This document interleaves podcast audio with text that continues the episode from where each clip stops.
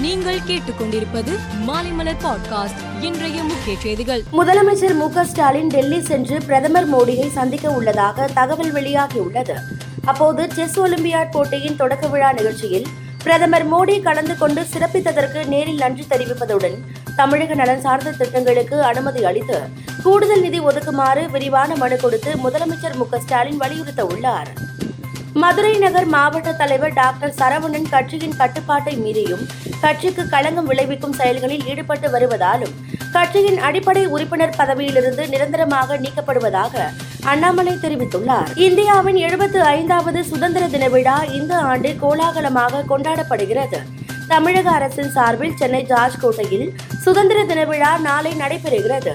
இதற்காக சிறப்பு ஏற்பாடுகள் செய்யப்பட்டுள்ளன. கடந்த இருபத்தி நான்கு மணி நேரத்தில் புதிதாக பதினான்காயிரத்து தொன்னூற்றி இரண்டு பேர் புதிதாக கொரோனாவால் பாதிக்கப்பட்டுள்ளதாக மத்திய சுகாதாரத்துறை கூறியுள்ளது.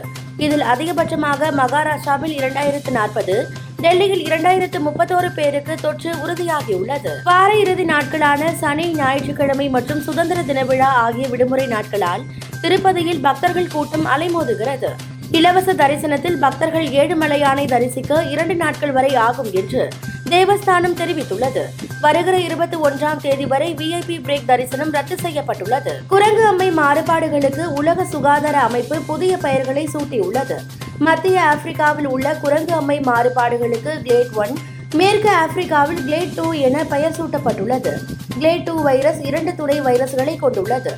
அவை clade two A clade two B என அழைக்கப்படும். உலகளாவிய நிபுணர்களுடன் கலந்து ஆலோசித்து இந்த பெயர்கள் சூட்டப்பட்டு உள்ளன. மேலும் செய்திகளுக்கு மாலை மலர் பாட்காஸ்டை பாருங்கள்.